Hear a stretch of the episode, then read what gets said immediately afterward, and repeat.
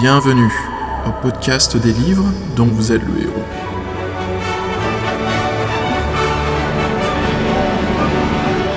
Épisode 28. La voix du tigre et le Japon médiéval.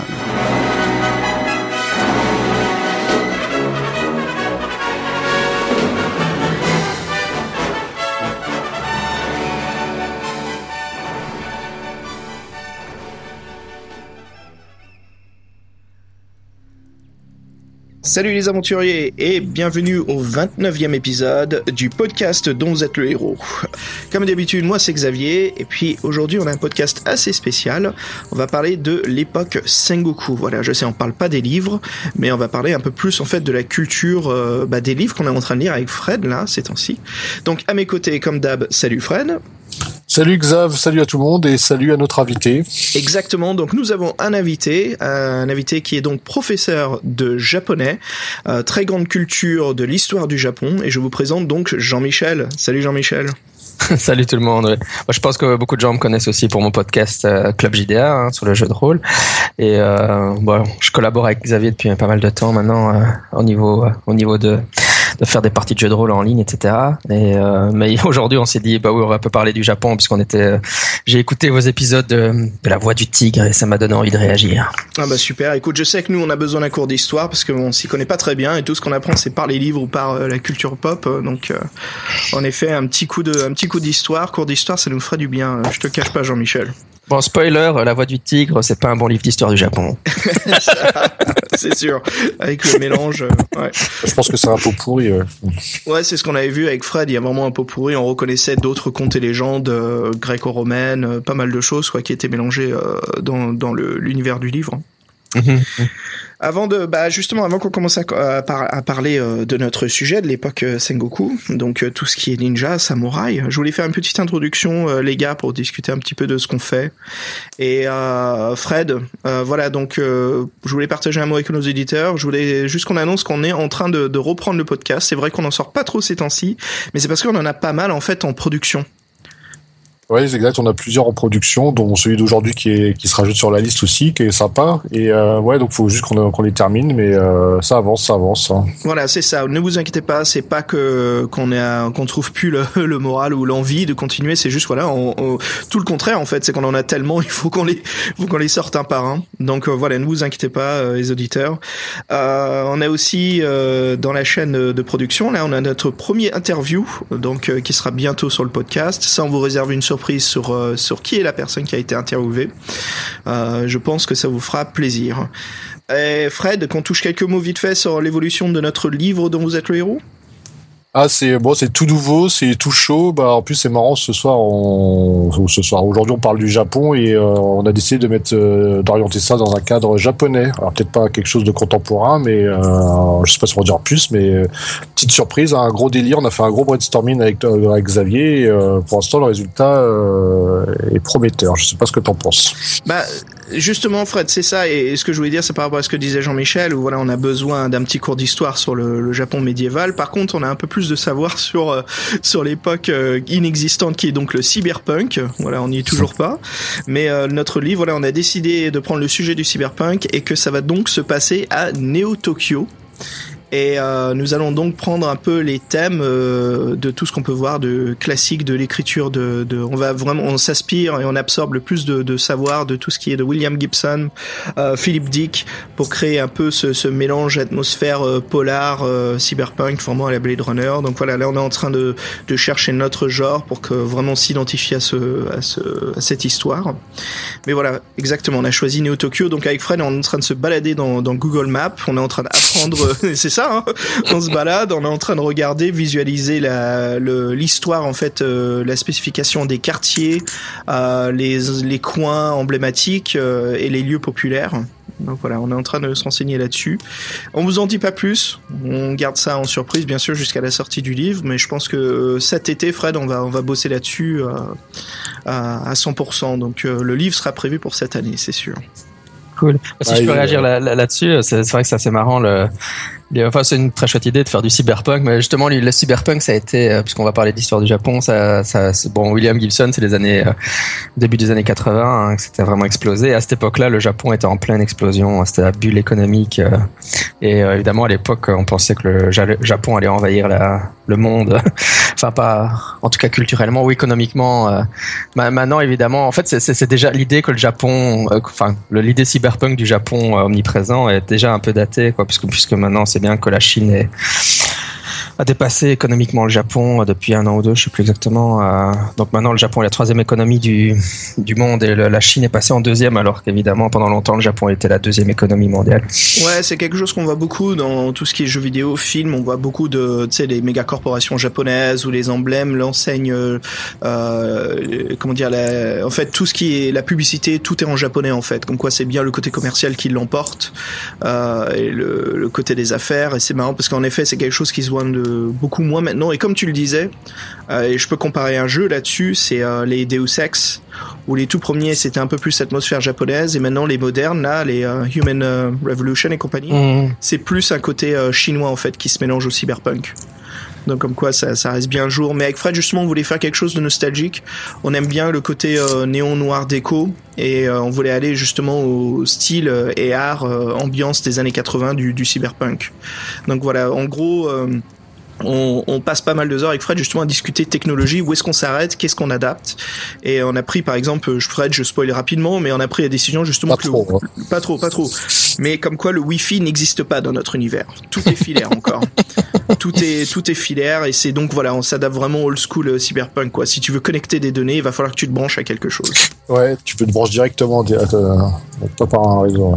Voilà, par par tes implants. Voilà. donc ouais, on est on garde vraiment un côté old school un petit peu, euh, je voulais pas dire crado, mais un côté de c'est un peu euh, diesel punk mélangé cyberpunk en fait. Euh, donc voilà, c'est tout n'est pas super propre. Euh, je veux dire, on est on est loin du style et design cyberpunk art déco par exemple.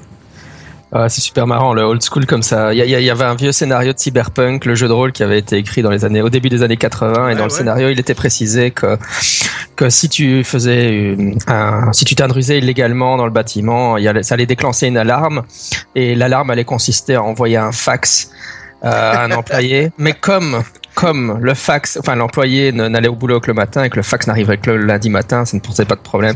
Mais c'est génial, les, les fax et les, les...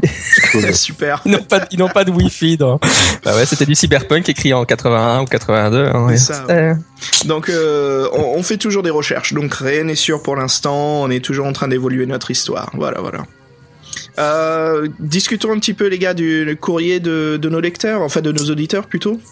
Oui, le petit rituel du courrier des lecteurs. Exactement. Donc on a reçu un courrier, euh, j'ai reçu un courrier récemment de Hervé.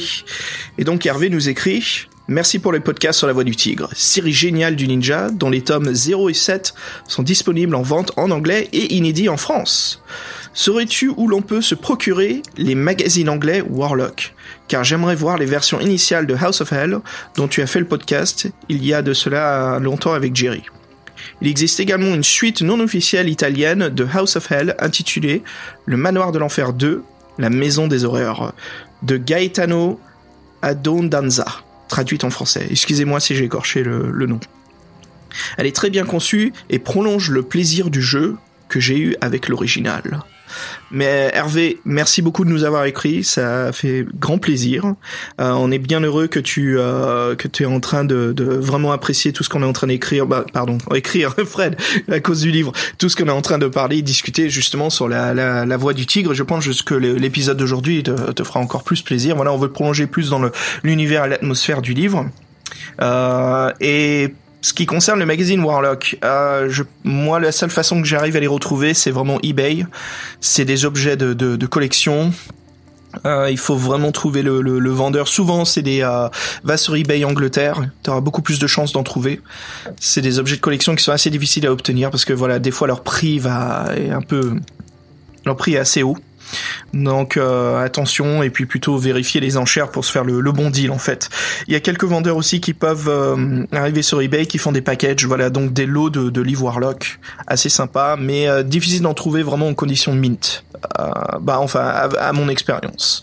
Mais c'est des magazines fort sympathiques à lire. Hein. C'est sympa de voir qu'il y avait vraiment à l'époque un magazine pour discuter de l'univers des livres dont vous êtes le héros. Et euh, ce qui s'agit de la suite de House of Hell, je trouve ça vraiment sympa. Euh, Jean-Michel et je, je crois que le House of Hell, ça parlera tout de suite. C'est, je, je trouve le livre dont vous êtes le héros qui s'oriente un peu plus sur l'atmosphère Lovecraftienne. Oui, j'avais adoré quand je l'avais lu euh, il y a très longtemps, évidemment, mais euh, il était assez dur aussi. Hein. C'est vrai que je me souviens que j'étais pas mal mort dans celui-là. Ah, c'était un, livre assez balèze, ouais. Et Fred, je pense que ça, peut-être, on devrait, euh, voilà, encore quelque chose à ajouter au programme, mais pourquoi pas, hein, parce que la suite de la Maison de l'Enfer, ça donnera en plus l'occasion de. Est-ce que tu avais lu le premier? Non. Non, non. Ah bah là, tu peux te le faire back to back, comme on dit. Hein. Ah, les, deux, les deux à la suite, ouais. C'est ça, ouais, ouais, ouais, Parce que là, c'est assez fort sympa, euh, vraiment, euh, de changer un peu de l'heroic fantasy, du futur et du post-apocalypse et aller justement dans le, dans le, dans l'horreur. Donc voilà, livre, livre dans de euh, horreur, très sympa. Ben voilà les gars, euh, j'ai aussi, je voudrais, avant qu'on attaque le sujet, juste un petit mot pour un de nos éditeurs, un de nos fans, euh, quelqu'un euh, fort sympathique avec qui euh, j'échange pas mal de mails, et puis bien sûr un de nos écrivains pour le, les, le podcast dont vous êtes le héros. Voilà, c'est notre euh, écrivain de l'émission sur les Chevaliers du Labyrinthe. Donc salut Fabien, euh, je te fais un petit coucou avec l'équipe. Et les gars, je voulais juste toucher rapidement, discuter de ce qui arrive à Fabien. Voilà, il est arrivé un, un malheur récemment. Il se retrouve euh, coincé en chaise roulante.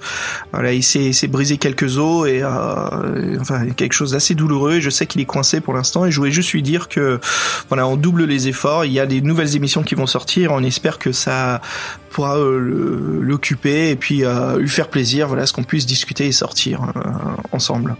Donc un petit salut à Fabien et puis je te souhaite de, de guérir rapidement et puis de retrouver la forme et la santé bon, lui souhaiter un bon rétablissement et puis que euh, bah, qu'on puisse lui permettre de, se divertir un petit peu avec, euh, nos émissions euh, décalées. Et ce soir, j'espère qu'on aura une émission bien décalée, bien intéressante. Ah, c'est sûr, c'est sûr. Enfin voilà les gars.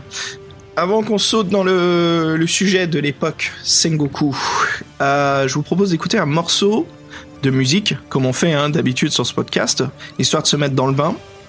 Et euh, que mieux de trouver quelque chose qui vraiment représente euh, cette époque japonaise, mais qui euh, ajoute aussi un peu de, de fantasy, du fantastique. Et dans ce cas-là, je propose qu'on écoute le morceau Struggle to Death de la bande originale de l'OAV Ninja Scroll.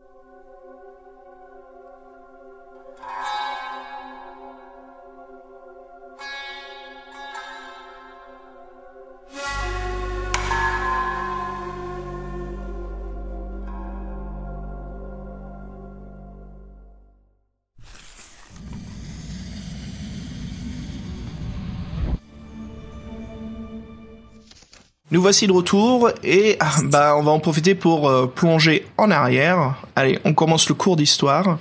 Jean-Michel, pourrais-tu nous introduire justement et euh, surtout m'aider à ne plus dire l'époque Edo, mais l'époque qui est donc correcte que tu m'as appris, qui est l'époque Sengoku? Oui, c'est ça, l'époque Sengoku, ça, va être l'époque des, ninjas historiques. Donc ici, il faut évidemment mettre euh, ben, préciser qu'on va parler de, de l'histoire réelle du Japon et pas de, de l'aspect fictionnel ou de la manière dont sont représentés. Enfin, on en parlera aussi de la manière dont sont représentés les ninjas dans la culture, mais évidemment, il y a un décalage entre euh, ces représentations et les ninjas historiques. La première chose à vous dire, c'est qu'il y a eu des ninjas historiques, c'est déjà pas mal, quoi. Euh, et donc, ils n'étaient pas vraiment pendant la période Edo. Euh, donc, c'était, c'est vrai que c'est un peu comme ça que j'ai contacté Xavier en lui envoyant un petit message en disant, en fait, tu devrais parler de la période Sengoku. Mais ceci dit, j'ai senti le, j'ai senti le professeur Jean-Michel se réveiller du, en se disant, non, non, non, non, ça va pas là, stop, stop, stop. Allez, on fait un cours. Et moi, tout de suite, en tant que bon élève, j'ai fait, écoute, en effet, je dois me gourer, ça doit être honteux. Fred, avant qu'on continue les livres du ninja, parce qu'on en a quand même pas mal, autant faire le cours d'histoire maintenant, comme ça, on base, euh, voilà, nos commentaires et nos faits historiques sur des faits qui sont exacts, au lieu de, de nous paumer sur notre culture générale qui, euh, bah, qui est pas aussi, euh, forcément, Jean-Michel, ça, on n'apprend pas autant de Donc là, on est assez heureux et euh, vraiment motivé à apprendre toutes ces choses-là. Donc ouais. Oui, comme comme on le disait au départ, moi je suis bon. Euh, les gens me connaissent pour le jeu de rôle ou tu m'avais on avait discuté une fois de l'appel de Cthulhu, mais c'est vrai que dans la vie, euh, bah, mon vrai métier c'est professeur de japonais, ce qui est un peu bizarre. Probablement ça peut surprendre les gens, mais euh, donc je suis quand même pas historien, mais j'ai un gros intérêt pour l'histoire du Japon et surtout pour essayer de démêler un peu les mythes et la réalité, ça m'intéresse. Mais voilà et je voulais aussi dire, oui c'est ça, j'aime beaucoup moi la, saga de la voix du tigre. Hein, c'est pas c'est pas pour dire du mal des, des traitements culturels du ninja. Et moi je suis fan de la manière dont les ninjas. Euh, la, je sais pas la, main dans la dernière série d'Ardeville. Euh, moi, je suis à fond là-dedans. Electra et tout ça, ça me botte. Mais je veux dire, faut juste pas confondre ça avec la réalité historique, quoi. C'est tout. Euh, donc, je suis pas anti ninja contemporain ou je, je veux pas critiquer la voix du tigre. J'ai eu beaucoup de plaisir à la lire quand j'étais adolescent. C'est probablement d'ailleurs une des choses qui m'a donné envie de faire des arts martiaux et peut-être même d'aller plus loin. Mais... Bah, mhm. justement, avant qu'on continue, parle-nous un peu plus de ta carrière et tes, ton, bah, de tes divertissement et ton plaisir. Tu m'avais dit que tu étais euh, ceinture noire en Aikido oui, c'est ça. Ouais, donc, euh, j'ai une ceinture noire en Aikido et la raison. Bon, moi, j'ai étudié un peu la philosophie japonaise à l'UNIF et puis euh, et puis je suis allé vivre au Japon pratiquement 5 ans, 4 ans et demi, 5 ans. J'étais prof d'anglais là-bas et euh, maintenant, je suis marié, mon épouse est japonaise. Voilà, et donc euh, c'est comme ça qu'on devient prof de japonais, quoi, en Belgique, en fait. C'était où euh, au Japon que tu as, vécu? Ah, J'étais dans un endroit qui s'appelle la préfecture de Yamaguchi, mais juste pour donner une référence visuelle, c'est pas trop loin d'Hiroshima, donc c'est dans, c'est toujours sur l'île principale, Honshu, mhm. mais c'est dans le sud-ouest, quoi. Donc j'étais assez loin de Tokyo quand même. De nombreuses heures de Shinkansen, de TGV. Il marche, bien, Le, il marche bien le Shinkansen ah ouais, il marche super bien. C'est, ah ouais, ouais. Euh, oui, j'ai beaucoup plus, c'est beaucoup plus confortable de prendre le Shinkansen que le Thalys, mais euh, voilà. c'est ma minute euh, pub pour le Shinkansen. Et puis ils sont en train de, de, ils sont en train de travailler sur le maglev là, un nouveau prototype qui va faire du 500, 500 km/h. C'est, c'est, tu t'envoles quand t'es à l'intérieur du train, quand même. C'est pas, c'est pas déjà le cas. Ils ont pas déjà des trains. Je pense que le, le, Shinkansen actuel, il fait des pointes de 300 et des, hein, mais il, va, il monte pas jusqu'à du 500. Bah, ils sont de toute façon les, pleins, les, trains les plus rapides au monde quand même. Hein. Je pense le Thalys ne va jamais aussi vite, je pense, à ma connaissance en tout cas. Et puis surtout, euh, le Shinkansen, ils l'ont eu 30 ans avant que la France n'ait eu le, TGV. Hein. Ils, étaient, vachement avant, quoi. Euh, voilà, donc euh, on va parler des ninjas et la période Sengoku. oui, donc les ninjas historiques. Bon, rapidement, en fait, pour vous donner une idée de, des différentes périodes du Japon, euh, pour, avant qu'on arrive à l'ère où il y a les, à la période où il y a les ninjas. Donc au niveau de l'histoire du Japon, on considère au, vers le 6e, 7e siècle, il va avoir les, l'écriture chinoise qui arrive à ce moment-là et donc euh, les premières traces écrites du Japon. Donc le Japon a acquis l'écriture assez tard. Hein. Vous songez à quand nous on a eu l'écriture, donc forcément euh, si au sixième siècle vous arrivez l'écriture, ça veut dire que tous tous les siècles avant on n'a pas vraiment de traces historiques euh, écrites, on a des traces archéologiques seulement. Et avec euh, voilà et avec l'écriture arrive évidemment le bouddhisme aussi en provenance d'Inde. Euh, et alors ça, c'est évidemment la, la, la, première grande période historique. Il y a l'empereur, c'est la capitale à Nara. Donc euh, ici, on va pas s'attarder là-dessus parce que ça ne concerne pas les ninjas. Mais euh, après ça, évidemment, la, la capitale va se déplacer à, Kyoto. Et puis à cette époque-là, donc le shogun va prendre un rôle important. Euh, et tu peux, tu peux expliquer exactement ce que ce qu'est un shogun? Oui, un shogun en fait ça veut dire le général et donc c'est c'est le le leader du pays en fait. À l'époque, quand, quand, on est dans la période les périodes où il y a un shogun, en réalité, c'est lui qui a le pouvoir effectif dans le pays, euh, même si son, si son titre c'est d'être le général.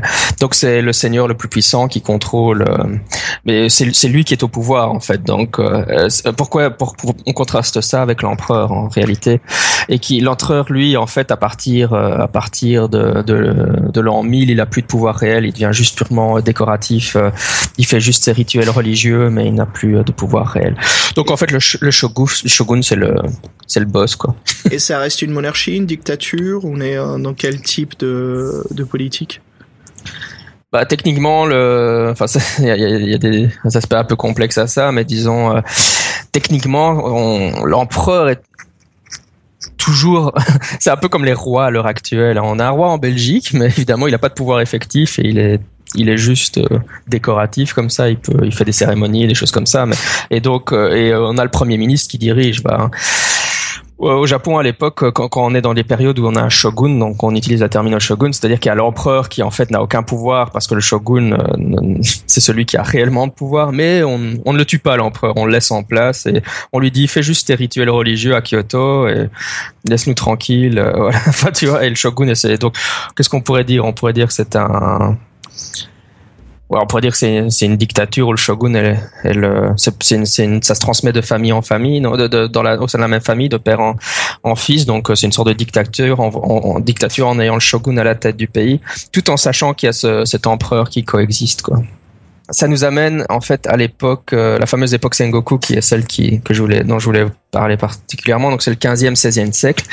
Et au 15e, 16e siècle, ce, qu'il parle, ce qui se passe, c'est que la, la, famille de shogun, qui, donc c'est des, des, familles qui ont eu le pouvoir pendant certaines périodes, et donc euh, c'est euh, la famille Ashika, Ashikaga qui en fait, son pouvoir décline en fait, et elle n'arrive plus à contrôler le pays. Et donc on rentre dans la période des c'est l'équivalent de la guerre de 100 ans en fait, à la période Sengoku, c'est l'ère du pays en guerre. En gros, tout le monde va se foutre sur la gueule, c'est comme ça que j'explique généralement à mes élèves. c'est là, là que tous les seigneurs, en fait, euh, il y a un certain nombre de seigneurs qui vont essayer de d'unifier le Japon, puisqu'en fait, finalement, avant, avant cette période-là, le Japon n'existe pas, parce qu'évidemment, le Japon, comme on l'imagine maintenant, n'existait pas originellement. Hein. Les, les, les, limites géographiques du Japon ont varié. Hein. c'est vrai que c'est à ce moment-là que, bah, au moyen d'un certain nombre de batailles assez importantes, certains leaders du, vont unifier le Japon et en faire vraiment une, une nation. Hein. Euh, et je suis certain que vous avez entendu ça, le nom de certains. Bon, il y a Évidemment, il y a Tokugawa, mais ça vous le connaissez certainement peut-être parce que évidemment ça va être euh, le nom de la famille Shogun qui va régner pendant l'ère Edo, qui va apparaître après. Hein. Il y a aussi Hideyoshi, euh, mais celui je garde le meilleur pour la fin parce que là je suis sûr que même Xavier va me dire mais ouais je le connais. bah là, là, ça me parle déjà là donc. ouais, bah le troisième c'est Oda Nobunaga. Ouais, classique. Alors je pense que le nom a été déformé euh, visuellement par, par tous les moyens possibles pour le faire un, un antagoniste par excellence dans la pop culture, non? Oui, c'est ça la façon dont il est représenté dans certains jeux vidéo, etc. Il est représenté un peu comme un Rasputin en fait. C'est un mage, un sorcier, c'est quelqu'un de maléfique, un assassin, un, des, des, grands méchants de l'histoire du Japon. Est-ce que, alors dis-nous, est-ce que c'est le cas tout ça? Est-ce que c'est combien de pourcentage de tout cela sont des conneries? Oui, non, ça c'est, oui, évidemment, bon, c'était pas un mage, etc. Et l'astuce, c'est que c'était plutôt, c'était des seigneurs de la guerre, donc des, des daimyo, hein. Et à un certain moment, ils se sont dit, bon, il faut, il faut unifier le pays, donc on va, on va unifier par la force, quoi. On va, on va conquérir certains territoires, donc assimiler. Euh. Et Nobunaga, euh, c'était euh, finalement, l'impression que j'en ai. Hein. Encore une fois, je mets quand même comme bémol que je suis pas un spécialiste, de, enfin je suis pas un historien du Japon, hein, mais moi mon impression c'est que Nobunaga c'était avant tout un génie militaire. Il avait, euh, il, il a un peu, il avait très bonne idée de comment manipuler ses armées, enfin contrôler ses armées, etc. Et donc il n'est pas présenté comme un généralement comme un méchant dans l'histoire du Japon. Hein. Au contraire, c'était plutôt comme un visionnaire qui, avait du talent pour essayer de bah après, c'est toujours comment est-ce qu'on présente dans les listes d'histoire le gars qui se dit euh, je vais unifier un pays par la force. Hein.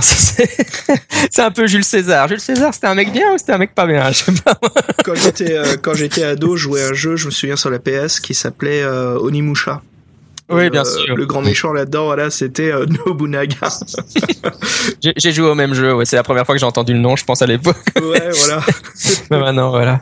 Et donc, en fait, Nobunaga, il est mort, euh, euh, il, il, il s'est fait tuer pendant, avant d'avoir réussi d'accomplir l'unification du Japon, même si même s'il a, il a été évidemment un des grands ouvriers. Donc en fait, Nobunaga, Nobunaga Hideyoshi et Ieyasu et Tokugawa, c'est les trois grands unificateurs. Quoi.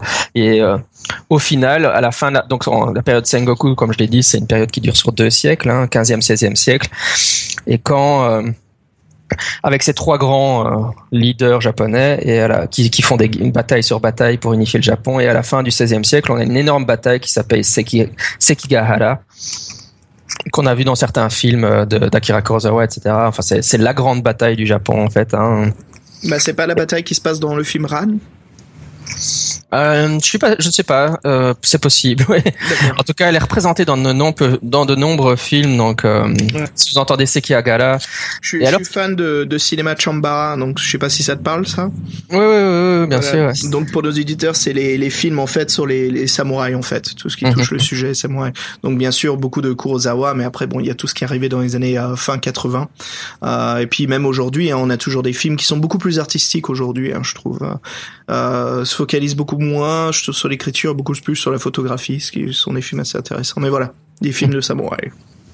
Oui, donc cette bataille, elle, elle, est souvent montrée dans des films ou parce que forcément, euh, c'est un peu l'équivalent de Waterloo pour l'Europe ou d'une bataille comme ça. Hein. C'est mm. une bataille qui a décidé de qui allait contrôler le pays. Et la personne qui allait contrôler le pays, c'était Tokugawa. Et lui, c'est donc le shogunat, c'est un shogun, et c'est une euh, qui allait, qui va contrôler le Japon à partir du 16e siècle jusqu'en donc à partir de 1600 euh, jusqu'en 1868, c'est-à-dire à l'ère Meiji. Donc il contrôle le Japon pendant une longue durée. Hein. Et euh, c'est le clan Tokugawa ou la famille Tokugawa qui contrôle le Japon. Et ça, cette période-là, ça c'est la période Edo. Donc la période Edo, c'est quand les Tokugawa contrôlent. Mais une, une chose importante, c'est que ça veut dire quoi? Ça veut dire que la période Edo, bon, évidemment, c'est la période qui est célèbre en Occident pour le fait que les, on a interdit les, les Occidentaux ne pouvaient plus aller au Japon, hein, sauf dans, sauf à Nagasaki, mais le, Japon se ferme sur lui-même. Hein. Euh, mais surtout, il euh, n'y a plus de guerre du tout, quoi.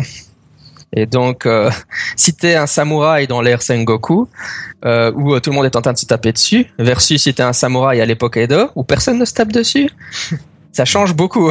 c'est pas le même. Ouais, la terminologie passe... reste la même, mais on passe vraiment d'un temps de guerre à un temps de paix alors. Voilà. Ouais. Et, et, euh, et Edo, c'est donc l'ancien nom de la ville de, de Tokyo, c'est ça? C'est-à-dire que vous avez, oui, changé, juste, de, oui. vous avez changé de capitale impériale encore, non? Oui, ils ont nouveau changé. Donc après Kyoto, ils ont déménagé à Edo. Hein. Et euh, à l'époque, donc en 1868, quand là le shogunat Tokugawa tombe au profit euh, ben, d'un Japon contemporain moderne, il, il, ne change pas la capitale, mais il change le nom simplement. Donc Edo devient Tokyo. D'accord. Voilà. Euh, bon voilà, et donc euh, maintenant que vous avez une idée plus précise de l'histoire, bah, vous, vous, allez comprendre que les ninjas, ça va jouer. Est-ce qu'on est dans un pays en paix ou un pays en guerre Et donc, euh... ouais. bah, je crois qu'on sait dans quelle quelle époque on se retrouve maintenant. Voilà, c'est ça. C'est du tigre. Ouais. Voilà. Euh, ben voilà, donc euh, les, les, ninjas historiques, ils ont existé au 15e, 16e siècle dans l'époque Sengoku, pendant la, la, période du pays en guerre. Pourquoi? Ben Parce qu'évidemment, tous les, il y a beaucoup de daimyo, enfin il y a beaucoup d'intrigues politiques. Si vous imaginez des, des, des daimyo qui essayent de dominer d'autres daimyo avec des trahisons et des bazars, c'est dans cette période-là que vous êtes. Si vous êtes dans, dans, si vous êtes dans, dans un pays stable où les daimyo sont tous contents de recevoir leur leur stipend, c'est-à-dire leur salaire en riz, et où il n'y a pas d'intrigue politique parce qu'ils sont tous contents d'avoir leur rang, là vous êtes à l'aide Donc vraiment, il faut chaque fois bien voir dans quelle période vous êtes. Mais euh, voilà. Et donc pendant l'ère Sengoku, ben effectivement, euh, comme il y a beaucoup de batailles, mais il y a aussi beaucoup d'intrigues politiques, on a besoin d'espions. Et les espions, c'est les ninjas. Alors, ce qu'il faut en dire, ben, c'est simplement que à l'époque, on les appelait des shinobi. Hein. Donc, euh, c'est la terminologie plus classique. Euh, shinobi no mono. Hein. Shinobi, ça veut dire se dissimuler. Et au départ, évidemment, c'est juste des mercenaires. Qu'est-ce qu'ils font? Ils font de l'espionnage, euh, ils, font euh, du terrorisme. Enfin voilà, si on veut une terminologie moins flatteuse. C'est les, services secrets, le MI6, euh, c'est tout ce qui est agent secret d'époque. Voilà, c'est ça. Ouais. Donc c'est quand un seigneur a besoin de dire euh, que euh, voilà, je veux que tu ailles espionner, je veux que tu ailles dans le chez le, clan du seigneur, dans le château du seigneur voisin et que tu observes qu'est-ce qu'il prépare comme mauvais coup, etc. Quoi. Et donc c'est avant tout des espions. Hein, c'est donc c'est pas des assassins comme ils sont beaucoup euh, mis en portrait aujourd'hui. Oui, c'est ça. Donc principalement de l'espionnage. Parfois, ce qu'ils faisaient surtout, c'était euh, ils, mettaient le feu à des bâtiments. Alors euh, il y, a, y, a, quelques histoires d'assassinats, mais c'est pas l'activité principale non plus, quoi. Hein. Mhm.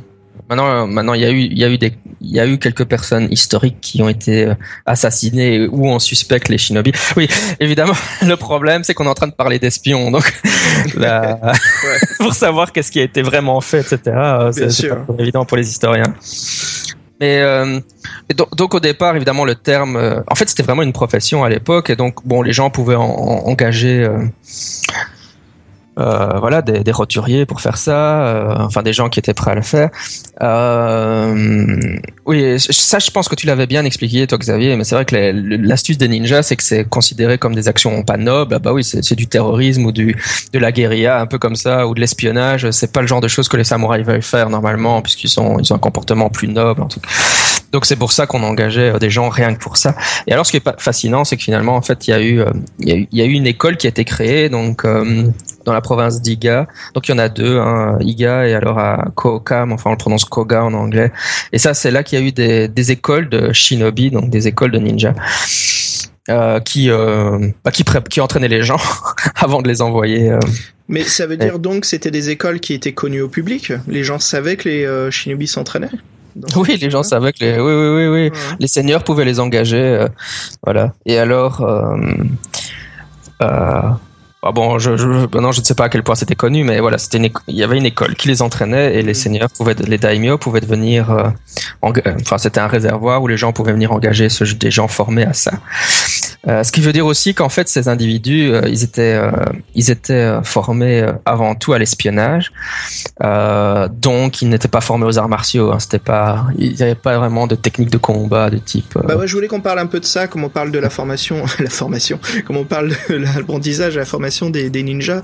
Donc bien sûr, nous dans la Voie du Tigre, toutes les techniques de combat, les armes, les les méthodes et les techniques.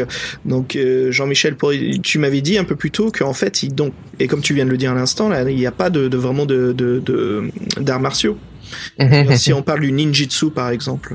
Donc. Bah là, le problème, c'est toujours euh, la, la, mystique autour des arts martiaux euh, et le fait qu'on a envie de, de créer, euh, enfin justifier l'art martial qu'on pratique aujourd'hui à l'heure actuelle par un long passé. Euh, mon art martial remonte à la nuit des temps, surtout quand on est dans des arts martiaux traditionnels. Hein. Évidemment, les gens qui font du MMA ou de la boxe ou tout ça, ils ont moins, ils ont moins ce genre de réflexe. Mais dans les arts martiaux traditionnels, il y a une justification par le passé. Donc y a, là, c'est très, enfin, qu'est-ce qui, qu'est-ce que pratiquaient vraiment les. Donc, ce qui va se dire dans les milieux des arts martiaux, c'est qu'évidemment, l'aïkido, le karaté, c'était des choses comme ça, c'est des Bon, ça dépend à quel point les gens sont informés, mais ils vont dire c'est ce que pratiquaient les samouraïs. Quoi. Moi, je, moi, je fais de l'aïkido. On va souvent me dire, euh, oui, l'aïkido, c'est, enfin, dans, dans l'imaginaire des gens, ouais, ça, c'est ce que faisaient les samouraïs, tel quel, quoi, carrément. euh, et ça, ça, correspond souvent pas à grand chose. Hein. Euh, et pour les ninjas, c'est un peu la même chose. Il y a, eu donc, donc les, finalement, les, les écoles de ninjas ont été euh, détruites parce que le, territoire euh, où elles se trouvaient ont été, ont été. Je pense par Nobunaga d'ailleurs, je suis pas tout à fait sûr. Il faudra, vérifier, mais, mais en tout cas, donc les écoles ont été détruites et à l'ère Edo, il y a plus d'écoles de ninjas. Donc on peut on peut peut-être fantasmer sur l'idée qu'il y a eu des ninjas par la suite, mais en réalité, à l'ère Edo, il y a plus de ninjas, quoi, probablement. En tout cas, il y a plus de traces historiques. Hein. Les gens commencent à parler des ninjas, à fantasmer des ninjas, à rêver des ninjas dans la littérature, etc. Mais les ninjas historiques, c'est fini, quoi. Et après ça, au, 50 ans ou quelques, enfin, quelques décennies après la, disparition, le 16e siècle, donc au moment de l'ère Edo, il y a des manuels qui sortent qui décrivent l'entraînement des, des, des shinobi, qui est, bon, ces manuels sont supposés décrire l'entraînement effectif de ces écoles, mais encore une fois, ça, impliquait plus des trucs comme comment crocheter les serrures, s'introduire dans des endroits, comment se déguiser, que des certainement pas des techniques de combat au corps à corps, quoi. Et du côté armement après, donc nous ce qu'on voit beaucoup dans le livre, ce qui essaye de euh, que les écrivains essayent vraiment de, de nous mettre dans comment dire dans l'apprentissage quand on apprend à être un ninja, c'est l'utilisation des poisons aussi. Donc j'imagine pour là on rentre plus dans l'assassinat comme on en parlait plus tôt, ce qui était moins pour les ninjas, comme c'était plus en fait des, des espions euh, à recherche de mhm. renseignements. Oui, c'est ça. Bah, encore une fois, il faut jamais dire jamais. Donc, euh, il y, a, des éléments qui pourraient aller dans ce sens-là pour dans le cas très rare, mais c'est pas l'activité de base du mhm. shinobi. Quoi. Et au niveau des armes, euh, en fait, finalement, il est très probable qu'ils utilisaient un katana, euh, simplement un katana, quoi, parce que bah, certainement que bah, il y avait des ronin qui devenaient shinobi, et puis de toute façon, bon, c'est vrai que les, samouraïs ne, ne portaient, un, étaient, étaient autorisés à porter des sabres versus euh, le reste de la population, mais c'est des choses qui sont plus imposées à l'ère Edo, et puis c'est toujours à quel point c'est euh, effectivement euh, appliqué, tu vois, parce que si tu dis aux gens, seuls les samouraïs ont le droit de porter une arme, mettons, qu'est-ce qui t'arrive si tu le fais alors que c'est pas autorisé, tu vois, s'il n'y a, a, pas de police pour t'obliger à, à, effecter. Donc oui, apparemment, les, de, ce que j'ai pu me documenter, il semble dire que bah, les ninjas utilisaient simplement un katana, quoi. Donc on est plus dans l'art de la dissimulation et les techniques justement qui se rapportent à celle-ci. Donc mhm. tout ce qui est, euh, par exemple, les, comme on voit dans le livre, c'est les griffes de chat, les choses comme ça. Le, ils, avaient du, ils, avaient du, ils avaient du matériel d'escalade, ça c'est clair, hein, des, mhm. Des, corps, des grappins, ça c'est certain. La, euh, technique de la dissimulation, du maquillage en fait, de se fendre dans la foule. Quand je dis que c'est certain, évidemment, ça veut dire que c'est écrit dans ces manuels dont je t'ai parlé, qui, mhm. qui, bon, dans la, dans la mesure que ces manuels reflètent exactement comment les shinobi euh, travaillaient, voilà. Et euh, oui, alors euh, oui, donc ils avaient clairement des grappins et de quoi escalader. Et apparemment, il y aurait peut-être dans tout le dans, dans les trois manuels, je crois qu'il y a une, une mention d'un du shuriken à tout casser euh, l'étoile, parce que les shuriken apparemment étaient plutôt utilisés par les samouraïs en fait. Euh, ah, parce que alors ça c'est intéressant parce que que ça soit au cinéma ou dans la littérature, les shurikens, on les voit toujours quasiment utilisés par les ninjas. Ouais, Bah déjà le, shuriken en combat réel, je veux dire si tu le lances, euh, qu'est-ce que ça va faire comme dégâts à ton adversaire euh, Ça va lui faire une entaille. Et euh, alors tu peux tu peux l'utiliser. Oui, donc qu'est-ce que tu allez, mettons que tu es un gars qui veut rentrer subrepticement dans un bâtiment et tu as un garde, tu lui lances le shuriken, il va faire aïe, c'est mal et puis qu'est-ce qu'il va faire? Il va il va sonner l'alerte quoi. Donc c'est pas du tout ce que tu veux faire. c'est au mieux un objet de dissimulation, c'est ça pour sonner, faire vibrer quelque chose, faire du bruit quelque part Voilà, c'est tout à fait ça. Mais alors l'astuce pourquoi enfin les, ninjas, pourquoi ne pas utiliser, enfin ce qu'ils utilisaient plutôt, donc les shinobi, c'était euh, s'il fallait faire ça, il fallait plutôt lancer un objet euh, euh, banal, tu vois. Par exemple, je sais pas moi, enfin j'invente, mais une noix par exemple, un truc comme ça, parce que comme ça, si quelqu'un le trouve sur le sol, il le reconnaît pas. Par contre, tu commences à lancer des shurikens partout, ça fait des bruits pour distraire. et puis, t'as les soldats du du général qui rentrent dans le temple, il y, a, une quarantaine de shurikens par terre dans une salle, ça, quoi, juste en dessous d'une cloche, ouais. En fait, quand tu quand ils songent, hein, c'est toujours marrant, mais ça devient évident que c'est pas des bonnes stratégies, quoi, euh, d'agir comme ça, quoi. Par contre, ce qu'ils faisaient, c'était euh, apparemment allumer un incendie dans une zone du château pour attirer les gardes dans cette zone-là, euh, mm. alors qu'ils voulaient aller dans une autre zone, tu vois. Mais en fait, il voilà, il faut toujours distinguer la, la stratégie réaliste de la stratégie un peu folklorique qu'on a dans les dessins animés. et pour le costume, en fait, ils s'habillaient pas tout, tout pas tout en noir. Hein. Euh, le costume classique des, des ninjas n'a aucune, n'a aucune base dans la réalité. Euh, Alors ça, tu vois, je, suis allé à un musée des espions récemment. Et il y avait une petite partie sur les ninjas et pourtant il parlait beaucoup de la dissimulation dans l'obscurité, donc du fameux costume noir que qu'on reconnaît, hein, qui est le, symbole emblématique des ninjas. Oui, bah ça c'est toujours euh, bon. Je sais pas qui est à la tête du musée, quoi. Mais... aïe aïe aïe. Jean-Michel, il est chaud là. Désolé. non, mais c'est parce que les, les, manuels en question, euh, je veux dire, euh, décrivent le fait qu'il faut s'habiller de manière sombre. Ça, d'accord, ça c'est clair. Ou alors des teintes bleu foncé ou des choses comme ça pour euh, pour effectivement, si tu te déplaces la nuit et de main invisible, tu vas pas mettre un truc euh, jaune fluo. C'est pas, pas, des grands cours de, de, de, de dissimulation. Je veux dire, c'est vraiment une connaissance de base, quoi. C'est stupide. Je veux dire, bah oui, si tu vas dans la nuit, tu vas pas porter du blanc, quoi. c'est ça, quoi. Et, euh, le, le, costume noir du ninja tel qu'on le voit maintenant dans, partout, hein, euh, de toute façon, le, ninja est en évolution permanente. Et le ninja qu'on a maintenant dans dans les films, etc. Il, il, vient un des points cruciaux, ça a été le James Bond euh, que deux fois qui se passe au Japon où on, on monte des ninjas. Enfin, on peut retracer l'histoire de l'évolution de l'imaginaire du ninja. Mais en tout cas, le costume noir, d'où est-ce qu'il vient? Eh bien, c'est parce qu'en fait, dans les deux types de, euh, de, de théâtre japonais, donc euh, moi, je pensais que ça venait du kabuki, mais euh, en lisant un peu, j'ai trouvé des sources qui me parlent du rakodo. Mais en gros, bon, dans les deux arts, hein, là, c'est attends, attends, pour nos éditeurs, je sais que tout le monde n'a pas autant de, juste pour partager les connaissances. Euh, rapidement, qu'est-ce qu'est le kabuki? C'est deux types de pièces de théâtre. Oui, donc le kabuki c'est du théâtre à grand spectacle euh, japonais et l'autre en fait c'est du euh, c'est du c'est des marionnettes. Et dans ces deux types de théâtre, donc euh, l'un avec des acteurs, l'autre avec des marionnettes et des marionnettistes évidemment, euh, si tu euh, si tu as un un acte dans dans le par exemple dans le je veux dire dans le théâtre, là, le kabuki, bah, les acteurs ils doivent rester immobiles très longtemps, ça fait partie de la chorégraphie. Hein. Et donc, par exemple, s'il reste debout, le gars il doit, il doit se mettre debout mais sans bouger, euh, totalement immobile. Et donc, c'est très demandeur pour le corps humain, évidemment. C'est des athlètes, les gars. Et euh, ce qui se passe en fait, c'est qu'il y a un gars qui vient, qui est habillé tout en noir. Donc vous imaginez quelqu'un habillé en costume de ninja, et alors il se met en dessous et, ça lui sert de chaise. Et en fait, ces gars, ils sont, euh, ils bougent le, décor. Et donc la convention, c'est que si tu es habillé en ninja, mais évidemment, ça, c'est de là que vient l'image ninja. Donc ça, ça marche dans l'autre, dans l'autre sens en fait. Ça veut dire que tu fais partie du décor et que t'es pas un personnage qui intervient sur scène. Tu vois ce que je veux dire? Ouais, c'est marrant que ça vient du théâtre. Ah, c'est ouais, super ouais. intéressant ça. Comme euh, ça me fait un peu penser les mecs sur fond vert qui, euh, qui sont le même costume qui les dissimulent. C'est. euh, Mm -hmm. Et dans le dans les dans le théâtre en fait c'est euh, dans les marionnettes c'est parce que c'est un, style de marionnette où euh, les euh, les marionnettistes sont visibles sur scène quand ils manipulent les marionnettes. Ils ne sont pas cachés ou dissimulés donc euh, bon il faudra que les gens googlisent un peu pour voir ce que s'ils veulent voir exactement à quoi ça correspond. Mais je veux dire c'est un style de théâtre très très euh, traditionnel au Japon où les marionnettistes sont visibles. Et de même la même chose ils sont habillés tout en noir un costume de type costume de ninja. Et donc certains artistes euh, à la à l'époque Edo, hein, donc bien après la, la disparition des ninjas historiques, euh, ont commencé à dessiner les ninjas euh, avec ce type de costume là qui vient qui vient du théâtre, euh, en se disant bah, ce serait cool qu'ils soient habillés comme ça quoi. Mais donc ça n'a rien à voir avec les, ça n'a aucun rapport avec les ninjas historiques.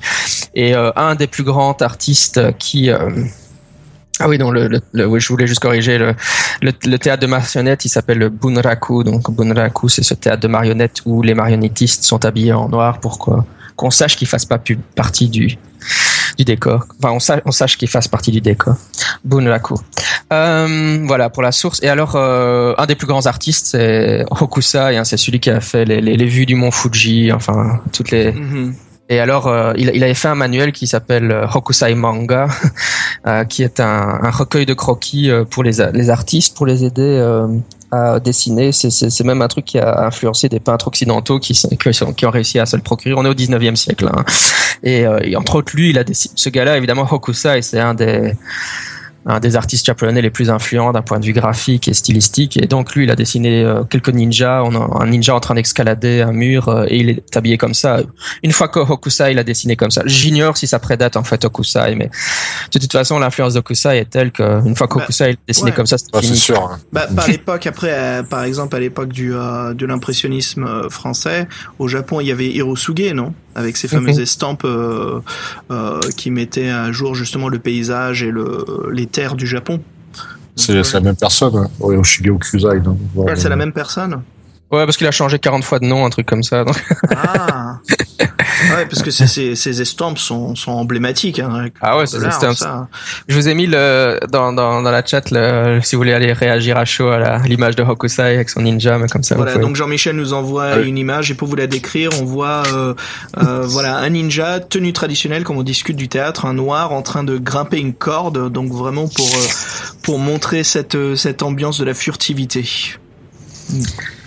Voilà. C'est intéressant ce décalage. On peut dire vraiment que c'est un peu c'est devenu la pop culture alors que ça n'a aucune base historique et qu'en fait c'est quelque chose qui, qui traverse depuis maintenant deux, deux, siècles et que pour nous maintenant le ninja ça a toujours été comme ça. C'est très intéressant. Hein, ouais, c'est clair. Et ouais, ce qui est quand même cool, quand même, ce qui est cool, c'est que les ninjas ont quand même réellement existé. Ça c'est quand même, c'est quand même cool, il faut le dire. même si on les appelait des shinobi et pas des ninjas. Bah justement, Jean-Michel, je voulais te poser la question là-dessus. Sais-tu pourquoi on est passé du mot shinobi à ninja? Oui, c'est juste une question de lecture des idéogrammes en fait. Hein. Donc les idéogrammes japonais ont plusieurs lectures et Shinobi c'est une des lectures des, idéogrammes. Euh, surtout quand les, idéogrammes sont séparés et pas collés l'un à l'autre. Et quand tu les colles l'un à l'autre, ça devient ninja. Donc euh, bah le, dans, dans, la culture, avant on écrivait les deux séparément. Shinobi no Mono. Là. Un, un, Mono, c'est une personne, une personne silencieuse ou une personne. Euh, et puis on a pris ces deux idéogrammes, celui pour silence, enfin pour se dissimuler, pour personne, on les a collés ensemble. Et ça, ça se lit quand c'est collé ensemble, ça se lit ninja. Et à un moment, il y a eu un shift, quoi. Mais ce shift, il est fait à la période Edo, donc euh, le terme ninja n'a jamais été employé à l'époque des ninjas, quoi. Enfin, la lecture ninja n'a jamais été employée à l'époque des ninjas. J'espère que c'était clair, parce que ça, c'est un peu de technique japonaise. Mais... c'est très, très, clair et très intéressant. Ouais, vraiment, vraiment intéressant. C'est marrant parce que notre, notre connaissance du ninja, pour moi, la, la, la c'est les premières euh, images ou même juste la, la, culture du ninja, ça vient vraiment des, des, jeux vidéo en fait. Tout ce qui était mhm. quand j'étais gamin, c'était Nintendo et Sega. Donc c'était c'est marrant, j'ai eu les deux noms, donc Shinobi pour Super Shinobi, Shinobi. Et puis après bon tout ce qui était Ninja Gaiden ou Gaiden, ça dépend comment on les prononce mais euh, voilà et c'est marrant, c'était ce mélange en fait de pop culture euh, américaine euh, avec justement la, la, culture du ninja japonais, quoi, ce mélange et qui euh, qui romantise beaucoup en fait euh, le maintenant les, les, les ninjas en fait comme des des êtres de ce que je voyais moi c'était de, de des nobles en fait c'était des espions très nobles qui cherchaient à battre un mal invisible. Ouais, ouais. Alors qu'en fait, c'était, ouais, c'était, c'était des espions de bas étage et des terroristes, quoi. et toi, Fred, c'était quoi ta première impression des ninjas? Bah moi, c'était dans G.I. Joe. Il y a le ninja blanc. ah ouais, les ninja blancs, les ninjas blancs chez les gentils. Euh, ninja blanc chez gentil, le ninja noir chez non, le ninja blanc chez méchant, le ninja noir chez gentil. ça Snake Eyes, ouais, ouais, ouais. Moi, je me demande si ma première, ma première impression et, et, mon fils, c'est la même chose. Ça va être, c'est les tortues ninja, quoi. Donc, quand t'arrives aux tortues ninja, t'es loin, quoi. Ah, tu vois, j'ai complètement zappé la merde. Mais oui, les tortues ninja par la suite, après. Mais moi, en fait, le côté visuel, juste par le nom, mais oui, non, mais Tortue Ninja ressemble pas à des ninjas, on ressemble à des tortues. Merci Fred pour cette précision. Ah oui. Et toi, Jean-Michel, ta première impression alors des ninjas? Ben euh, écoute, euh, moi je pense, je pense, euh, alors c'était peut-être les Tortues Ninja parce que ça je saurais plus si quand quand j'ai vu le dessin animé pour la première fois, mais je pense que c'était la voix du tigre en fait moi. Hein. Ah. J'ai découvert avec la voix du tigre. Hein, c'est vrai que. T'as vu Fred, on est des fakes. Il y a un vrai ninja ici avec nous. Je vois ça. Euh, Jean-Michel, euh, est-ce que tu voudrais nous parler maintenant un petit peu de comme on parle des ninjas, on parle de l'époque Sengoku. Il y a aussi donc euh, un autre un autre élément important, je pense, de cette époque, c'est donc les samouraïs. Oui, Juste précision en, termes de terminologie, on a donc le shogun qui est le, le, le dictateur du pays, hein, si on, si on, nonobstant l'empereur. Donc ça, ça s'appelle un shogun. Bon, c'est un titre un peu comme général. Et il y a les daimyo qui sont les, les seigneurs. Euh, donc les, ils font partie, ils sont les, les, têtes du, des clans. On parle souvent des clans, le clan Mori, le clan Intel. Hein. Et donc ça, c'est les, les chefs de, de, de, famille de samouraïs. Et puis alors il y a les, il y a samouraïs. Et puis on, on parlera aussi des, des ronins. Je, je le précise parce que Xavier dans les épisodes précédents utilisait souvent shogun pour daimyo. Donc daimyo c'est c'est euh, c'est ces seigneurs de la guerre quoi. Euh, enfin, bon, à l'époque, À chaque fois que tu me corriges comme ça, j'ai l'impression de voir ma note de 20 qui descend à moins 10 ou quelque chose. oui, souvent, souvent les, les, les, élèves qui arrivent à mon cours en première année, ils prononcent ça avec les, les phonèmes du français, donc ils prononcent daimyo, mais ça prononce pas daimyo, c'est daimyo, parce qu'il y a un AI. Hein. Ok, donc les seigneurs, euh, voilà. Et alors donc les samouraïs travaillent pour les seigneurs. Ben, je veux dire le, le, le samouraï historique, euh, d'ailleurs, on, comment le représenter de manière plus, plus réelle? Euh, Avant, avant la avant les Redo, euh, très loin, parce qu'il y, y, a eu des samouraïs euh, très tôt, hein, euh, finalement, ils étaient plus euh, spécialisés dans le tir à l'arc qu'autre chose. C'est un peu quelque chose qui a été conservé à l'heure actuelle, mais il y a du tir à l'arc à cheval. Hein, ils étaient très forts en train de faire du tir à l'arc à cheval. Donc les premiers samouraïs, en fait, c'était des spécialistes du, du tir à l'arc. Hein. Mais c'était des soldats, donc. Mmh, bien sûr, oui. Oui, donc c'est des, c'est des, c'est des guerriers, hein, c'est des, ça c'est des soldats, et donc euh, ils travaillent pour des. En même temps, ils, ils ont, ils font partie. Euh, la, la, la, société japonaise avait un peu un système de caste, hein, et donc euh, les. Euh, bon, évidemment là, je fais, je fais à la louche hein, parce que ça, ça a fluctué un peu en, en, fonction des périodes, mais les, les seigneurs sont, les, les samouraïs font partie de la noblesse, hein, et donc eux, en gros, euh, ils se bon à, à l'époque euh, Sengoku évidemment ils sont ils sont payés pour aller se battre sur les champs de bataille hein, c'est des soldats. Euh, à l'époque Edo évidemment il y a plus de bataille donc euh, qu'est-ce qu'ils deviennent? Bah, ils deviennent euh, des c'est des gens qui vont faire souvent euh, du travail administratif hein, comme ils vont être comptables ou ils vont ils vont ils vont compter la population des villages. Ça va être en fait ça va être des gens qui travaillent comme chez nous à, à, la mairie quoi en fait hein, ils font du... donc ça s'éloigne déjà assez fort de, de l'image du samouraï qu'on peut avoir. Mais Complètement. la seule chose, c'est que comme c'est des nobles, ils sont, euh, ils sont, ils, ils, sont payés avec euh, des, ce qu'on appelle un stipend, donc euh, des, des, quantités de riz, et ils sont, en fait, ils sont, ils sont payés quoi qu'ils fassent, hein, ils reçoivent, ils reçoivent une rente hein, qui, qui, ne, qui, ne, qui ne bouge pas en fonction de leur rang dans, dans la hiérarchie des, des enfin dans, dans, de leur noblesse quoi. Euh, par exemple, évidemment, les derniers morts reçoivent beaucoup plus que et un renard, bah, il, a plus de maîtres, donc il reçoit pratiquement plus, donc, il reçoit plus rien quoi. Voilà, juste rapidement, un renard, c'est donc un samouraï. Euh, euh, 100 mètres. 100 mètres. 100 mètres. Euh, je cherchais un autre mot de déchi. Ah, c'est quoi le mot? En tout cas, en tout cas, les Ronins, c'est des, des, des, samouraïs au chômage et donc euh, ils, ils ont plus d'argent. Et c'est pour ça que dans les sept samouraïs, euh, on, on, est dans la période euh, où les samouraïs savent encore se battre, mais euh, mais euh, voilà, c'est pour ça que le village leur demande d'aller de l'aide parce que ouais, vous êtes au chômage, venez nous donner un coup de main et on vous donnera de quoi manger quand même. Hein. mais bon, normalement, mais normalement, si t'es un samouraï, tu reçois tu reçois une rente quoi. Alors évidemment. Les mm -hmm. samouraïs, c'était aussi vu comme la police urbaine euh, des, euh, des grandes villes?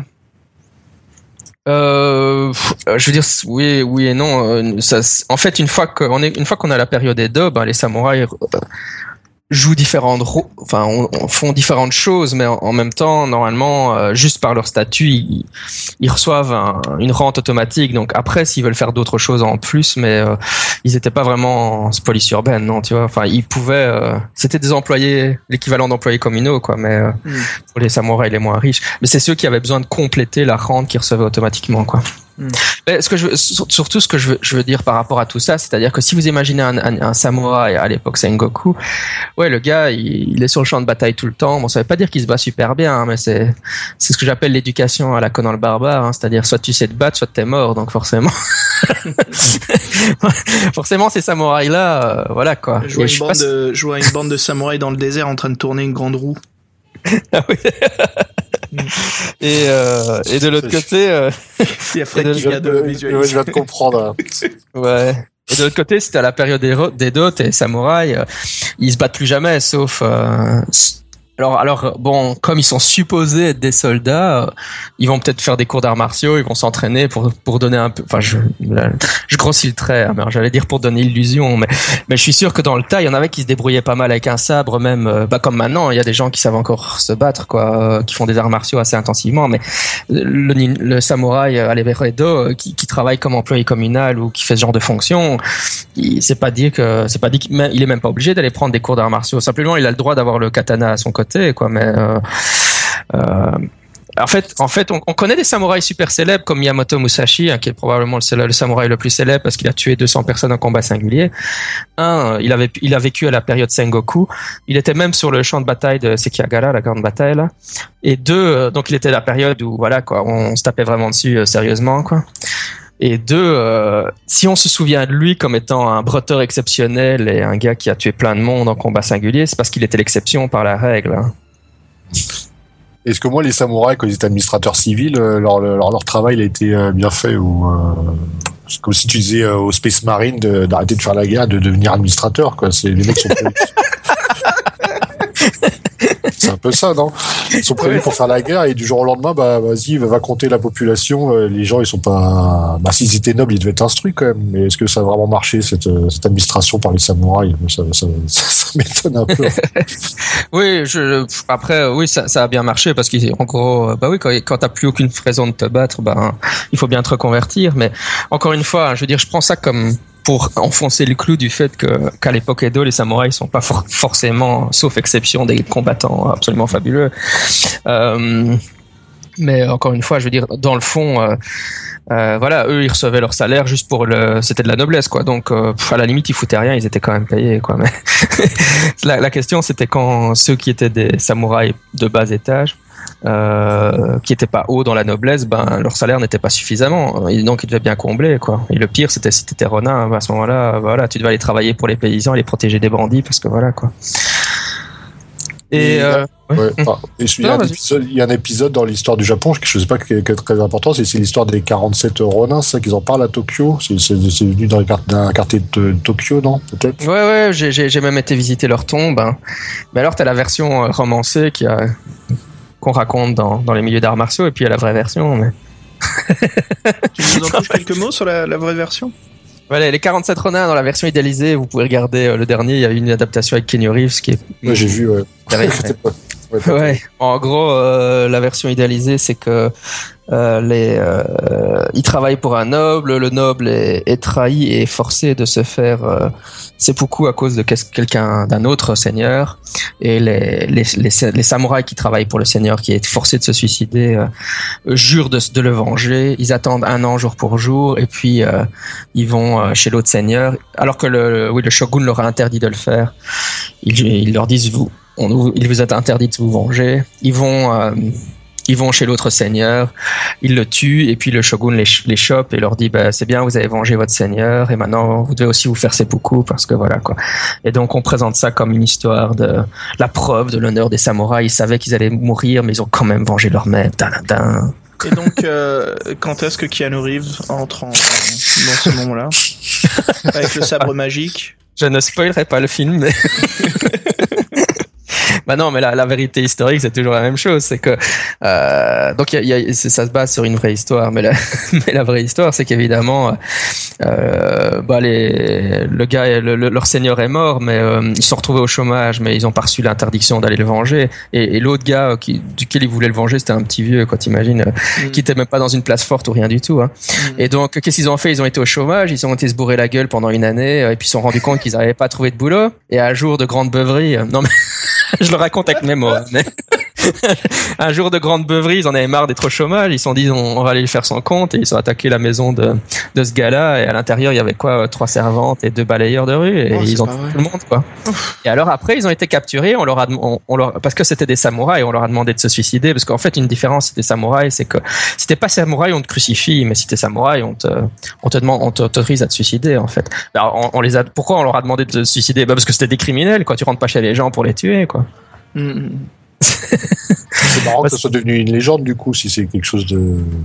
de, de, c'est, bah, la réalité ne semble pas aussi noble que, que la version romantisée. Hein.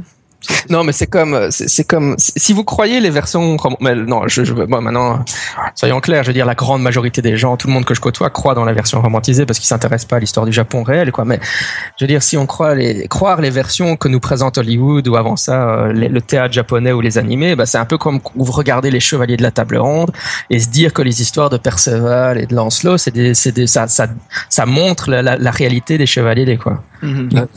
quand vous, quand vous voyez Lancelot, vous vous dites pas, ah non, c'est un documentaire historique sur la vie des J'ai senti, j'ai senti un tout petit peu ta, ta rage là s'animer, euh, Jean-Michel, au début. sur, euh, non, mais c'est pas possible. Qu'est-ce que ça veut dire? Non, non, bien sûr, on sait très bien que euh, fiction, surtout Hollywood, on romantise. Hein, je veux dire, avant tout, c'est de vendre un produit qui intéresse un public. Donc, bien sûr, tout va être complètement étiré, et, complètement déformé de sa réalité. Et comme tu viens de nous le dire là, avec Fred, la, la réalité des 47 Ronins et, qui semble, en fait, elle semble beaucoup plus réelle euh, que, que celle qui nous est contée, même sans le cinéma. Hein, je veux dire, même celle qu'on écoute euh, de bouche à oreille. Hein. Il y a un côté beaucoup plus. Ah oui, ça me semble plus plus exact. Mais souvent, souvent, il y a, un processus quand, à l'UNIF on appelle ça l'orientalisme, hein, et on enjolive l'Asie euh, parce que c'est l'Asie, quoi. Et euh, je pense que la plupart des gens, ils voient les chevaliers de la table ronde, tu vois, et ils se disent ouais je sais bien dans le fond je, dans, mon fort intérieur je sais bien que les vrais chevaliers c'était pas comme ça pour de vrai quoi. Mais quand tu vois les ninjas et les samouraïs subitement as, parce que c'est pas ta culture tu dis ah, ah, ouais non là ça doit être vrai alors. Tu, tu, sais les chevaliers les, les samouraïs qui sont euh, super euh, qui, qui, leur sens de l'honneur etc ah oui oui bah oui ça nous amène au bushido d'ailleurs c'est bien dans notre timeline. Bah, justement parlons ouais, du, du, du code du bushido. samouraï le bushido oui, oui. Le Bushido, en fait, euh, c'est un, c'est un code de samouraï qui a été inventé à la fin du 19e siècle, donc à l'époque où il n'y avait plus de samouraï. Euh, C'est-à-dire que... c'est pour les occuper, à l'écrire pendant des années. Xavier, j'espère que je vais pas trop énerver les, les auditeurs parce que je non, suis en train non. de briser leurs rêves du Japon. Non, non, non, non. Écoute, je veux dire, je suis sûr qu'il y en a beaucoup qui nous écoutent qui se disent ouais, mais on le sait ça. Donc, euh, je, pense qu'on a, on a des gens qui sont très très calés et je pense c'est plus pour euh, pour Fred et moi là qu'on se renseigne et qu'on, je ouais. pense ouais pour les prochains livres de la Voix du Tigre. Moi, je, ouais, ça me fait voir le, le, le livre autrement et même, je veux dire, en culture générale, ça fait grand plaisir là de de voir cela. De toute façon, je, je, vais vous confesser, hein, moi j'ai moi j'y ai cru à fond hein, dans tous ces machins de ninja et de samouraï. Ah bah, si on sait si on ne sait pas ouais. la vérité et qu'on a ah que ouais. la fiction devant nous, on se matérialise plein de possibilités sans, en, en, en, sachant bien sûr que que tout est tout est faux. Je veux dire, rien rien n'est vrai, rien n'est basé sur quelque chose de crédible. Après, je veux dire là, c'est juste de se renseigner soi-même. Hein, je veux dire, avec l'époque d'aujourd'hui, on a plusieurs façons de, de faire ses cours, mais rien n'est mieux que de discuter avec Jean-Michel là-dessus. voilà, donc le, Bushido, on est, on est à la fin de, donc le, on est ce qu'on appelle à l'ère Meiji, donc à la fin du 19e. Le, le, dernier shogun, enfin le shogun Tokugawa, donc l'ère Edo est terminée et euh, le pays, le, Japon a été ouvert au monde extérieur hein, et euh, le Japon se modernise très très très vite. Et ils envoient, ils envoient donc des universitaires étudiants à étudier à l'étranger. Et ils ont une sorte de rapport de relation haine-amour avec l'Occident, parce qu'ils se rendent bien compte que l'Occident, c'est et beaucoup plus ils ont compris que l'Occident avait les moyens militaires d'en faire baver au Japon donc euh, ils l'ont appris déjà à la dure mais euh, en même temps euh, bah oui. Donc ils aiment le Japon parce qu'ils aimeraient bien avoir les mêmes capacités militaires. Ils n'aiment pas le Japon ils, aiment bien l'Occident parce qu'ils ils aimeraient bien avoir les capacités militaires de l'Occident. Ils n'aiment pas l'Occident parce que ils n'ont pas les capacités militaires de l'Occident. Euh, et qu'est-ce qui se passe? Bah, il y a des intellectuels qui d'extrême droite qui se disent euh, et qui lisent des, des, des, bouquins sur euh, sur un des pays de référence pour eux, qui est la Grande-Bretagne. Pourquoi la Grande-Bretagne? Ben parce qu'en fait, c'est un pays qui a conquis le monde entier. C'est l'Empire britannique hein, et qui contrôle une grande partie du monde et donc aussi de l'Asie. Hein. Ils ont ils ont fait tomber le dernier empereur de Chine euh, dans les guerres de l'opium. Ils, ils, en ont fait baver, ils en ont fait baver à toute l'Asie. Et euh, les Britanniques, euh, ce qui se passe, c'est que ce qui est, ce qui est bien, donc le, les volontés expansionnistes de l'Empire britannique, c'est pour eux c'est un modèle à suivre. Hein. Il faut, faut imiter les Occidentaux et commencer à envahir la Corée, la Chine, etc. Mais en plus, ce qui est top avec la Grande-Bretagne, c'est que c'est une île à l'ouest de l'Occident, quoi, parce que le Japon c'est une île à l'est de l'Orient, et donc c'est un modèle pour eux, quoi. Et donc ces intellectuels regardent ça et puis ils lisent des livres sur le, sur le sur l'histoire de la Grande-Bretagne. Et qu'est-ce qu'on a dedans? Ben on a des chevaliers qui suivent un code d'honneur. Et alors ils se disent ben oui, mais ce serait cool si on avait la même chose. Ah ben ouais, on a ces samouraïs, donc euh, on va dire que ces samouraïs suivaient un code d'honneur similaire et ils vont forger un nom à cette époque. Donc on est à la fin du 19e et ils vont dire que ce code s'appelle le Bushido. Quoi. Et donc c'était un terme qui est inventé. Et la première mention du terme Bushido est, dans, est dans un livre écrit en anglais par un japonais qui a vécu aux États-Unis pratiquement toute sa vie, qui s'appelle The Way of the Bushido. c'est une arnaque ultime en fait ce truc là. là mais tout le monde y croit, y compris les Japonais. Tu sais ce que je viens de te dire ça, si tu dis un Japonais, il tombe sur le cul. Ah oui. Mais euh, voilà. Maintenant, ceci dit, donc euh, oui, le concept de Bushido a été complètement inventé à la fin du 19e pour les raisons historiques, euh, voilà, parce que l'extrême droite voulait récupérer euh, les samouraïs pour dire, bah oui, on a une nation qui a aussi eu ses chevaliers comme la Grande-Bretagne. Euh, encore une fois, j'y vais à la grosse louche, hein, que, les, spécialistes historiques du Japon hein, me pardonnent pour faire des explications aussi aussi généralistes, mais euh, mais bon, bon, alors comment ils, agissaient vraiment les cheveux? Donc évidemment, l'ère Meiji, les derniers samouraïs, c'est en 1868, donc le concept de Bushido apparaît vers 1890, donc 20, 20 ou 30 ans après la fin des samouraïs. Euh, maintenant, les, samouraïs de la grande époque, comment ils agissaient? Ben, En gros, oui, ils, avaient parfois des. Il y, a eu quelques, comme le Hagakure, des documents qui donnaient des, des consignes morales euh, aux samouraïs. Mais en gros, bon, vous avez un document comme le Hagakure où ils disent vous devez respecter votre maître, quoi. Ok. Mais t'imagines, toi, si t'es un auteur, pourquoi est-ce que tu prends la peine d'écrire tout un document où tu dis tu dois respecter ton seigneur? Parce que les samouraïs ont l'habitude de respecter le seigneur ou parce que tu trouves que les samouraïs ne respectent pas assez leur seigneur? Qu'est-ce qui te motive à écrire ça? C'est en fait c'est un règlement intérieur, quoi. Bah ouais. c'est parce qu'en fait, le, le gars, il écrit ça parce qu'il trouve que euh, les samouraïs ne respectent pas assez leur seigneur. Alors ils disent bande de cons, arrêtez de... bah non, en fait, c'est un vieux réac, tu vois. Il se dit, euh, ouais, de mon temps, euh, c'était pas comme ça, il y avait, il y avait, il y avait du respect. C'est du vieux grincheux, c'est tout, qui a, du, qui a de l'argent et du pouvoir, ouais. Voilà. Et alors il dit aux jeunes, aux jeunes samouraïs, vous devriez être polis en fait pour seigneur. Mais, mais en fait, s'ils écrivent ça, s'ils éprouvent le besoin d'écrire ça, c'est forcément qu'en fait c'est pas ce qui se passait dans les faits, tu vois. Et un autre truc, quand t'as un seigneur qui dit, euh, qui qui arrête pas de publier des documents en disant, soyez gentil avec votre seigneur et je ne sais pas, ne le poignardez pas dans le dos. Pourquoi est-ce qu'un seigneur fait ça? Parce qu'il a pas envie de se faire poignarder dans le dos. et que s'il éprouve le besoin de, de, de, de, faire de la propagande de ce côté-là, c'est parce que ça se produisait en fait. Tu vois?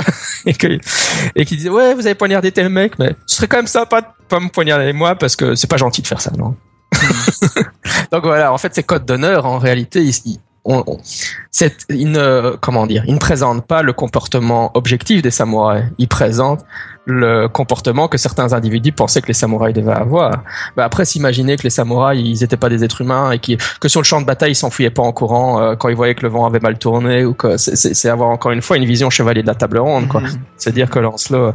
Mais euh, voilà. Mais maintenant, il y a des exceptions. Hein. Il, y a, il, y a, un samouraï qui s'est suicidé. Euh, à la mort de son maître, par exemple. Mais je veux dire, c'est un individu historique connu. Et pourquoi est-ce qu'il est connu?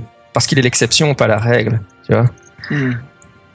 Pareil, on revient sur les thèmes de la romantisation, mais donc il y a des samouraïs qui ont des noms très connus, qui sont un peu les pop stars en fait des, euh, des samouraïs, même aujourd'hui au 20, qui datent hein, donc plus. Mhm. On les voit plus comme des héros du euh, du 16e siècle, mais qui sont mis aujourd'hui en avant, surtout du 20e et 21e.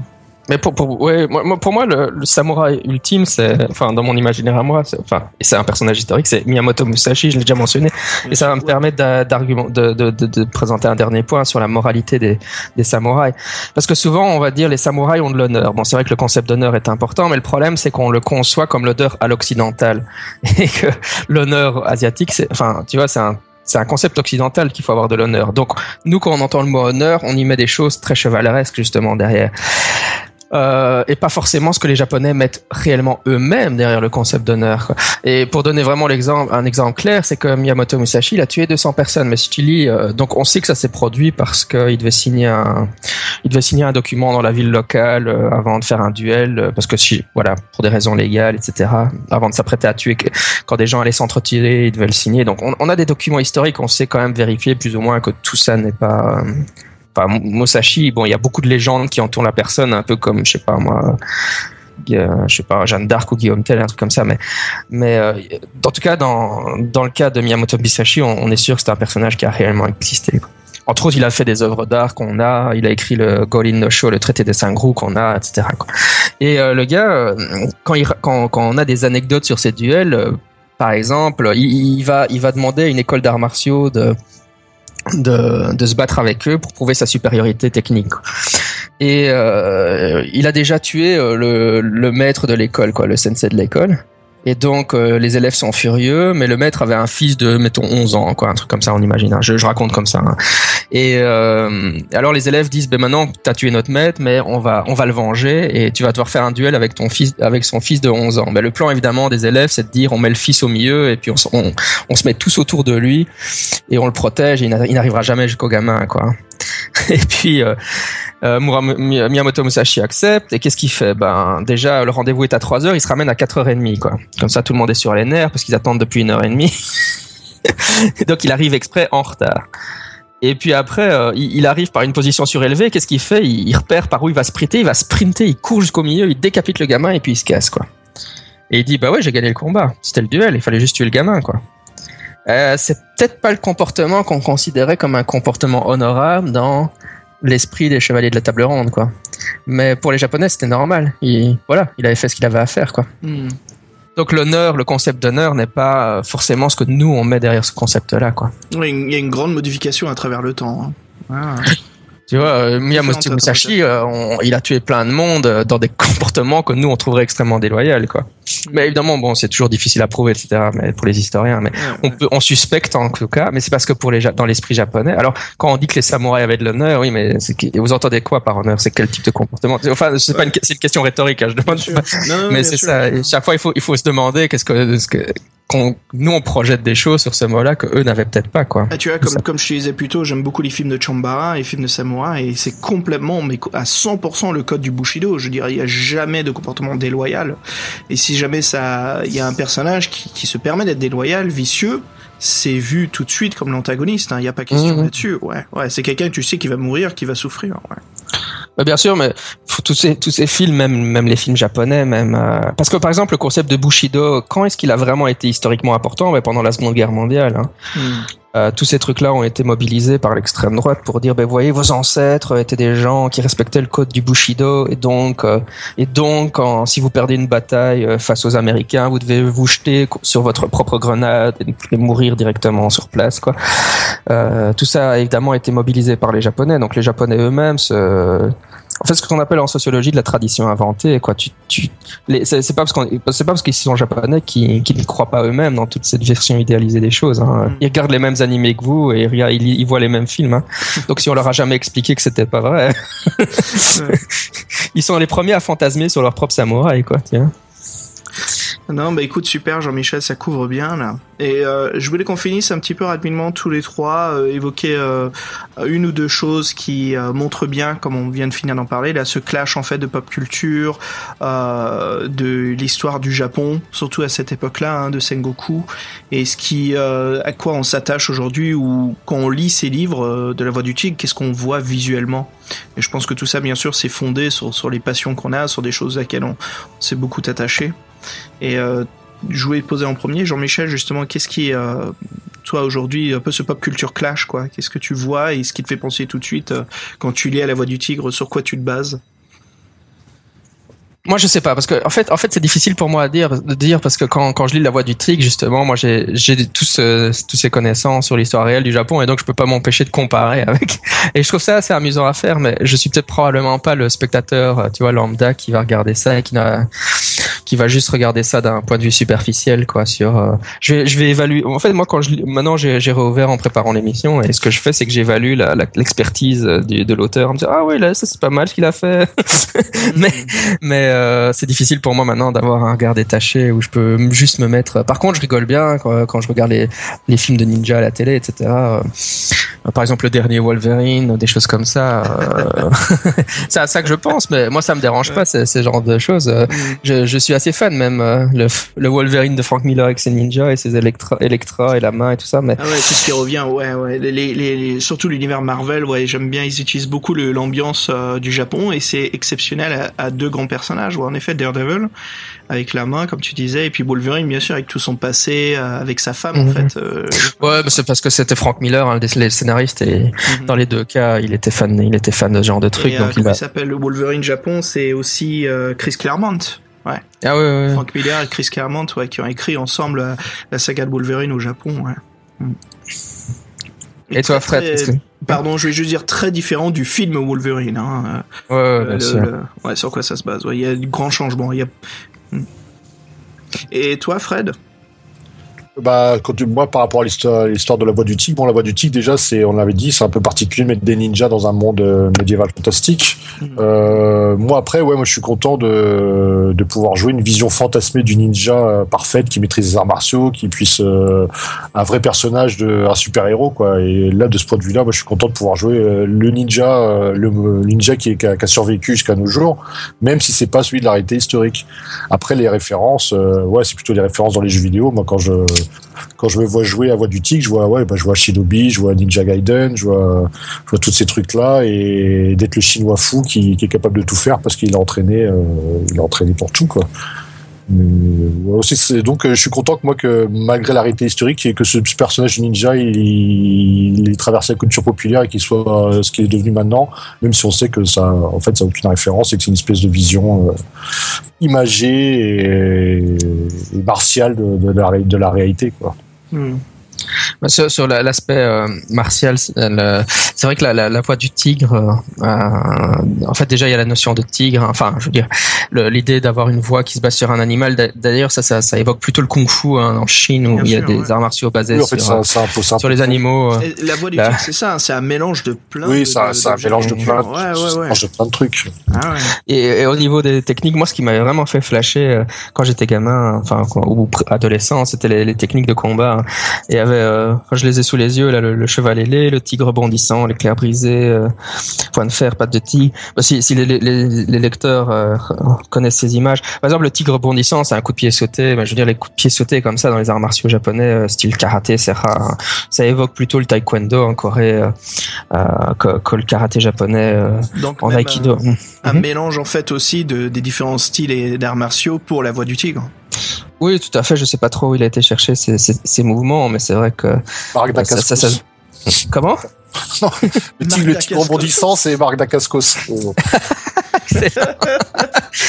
J'ignorais. euh, euh, et euh, ouais, le point de fer, là, là, le, coup de poing classique, ça, ça, ça évoque fort le karaté. Euh, patte du tigre, on a un peu ce genre de, de mouvement en aikido. Par contre, la morsure du cobra, ça c'est vraiment, euh, je sais pas trop. D'ailleurs, je, je, je pense, c'est une sorte du percute, mais avec les doigts tendus. Mais euh, à mon avis, les doigts, les doigts doivent y rester au passage, quoi. Mais Bah ouais. Le tourbillon, ça, c'est une projection. Bah, c'est la, projection dans les techniques, ça vient plutôt du judo évidemment, donc ça, ça va. Même- si avec le dessin, j'ai beaucoup de mal à me représenter ce qu'il fait vraiment. Euh, la queue du dragon. euh, Ouais, ça c'est un mouvement assez sympa pour ceux qui ont vu. Alors, il, fait une sorte de prise en ciseaux sur un, une jambe. hein. Euh, alors, il y a une technique similaire qui existe euh, dans les arts martiaux euh, qui consiste à faire ce genre de mouvement, mais il faut être latéral et il faut, il faut choper les deux genoux d'un coup parce que sinon vous n'arrivez pas à faire.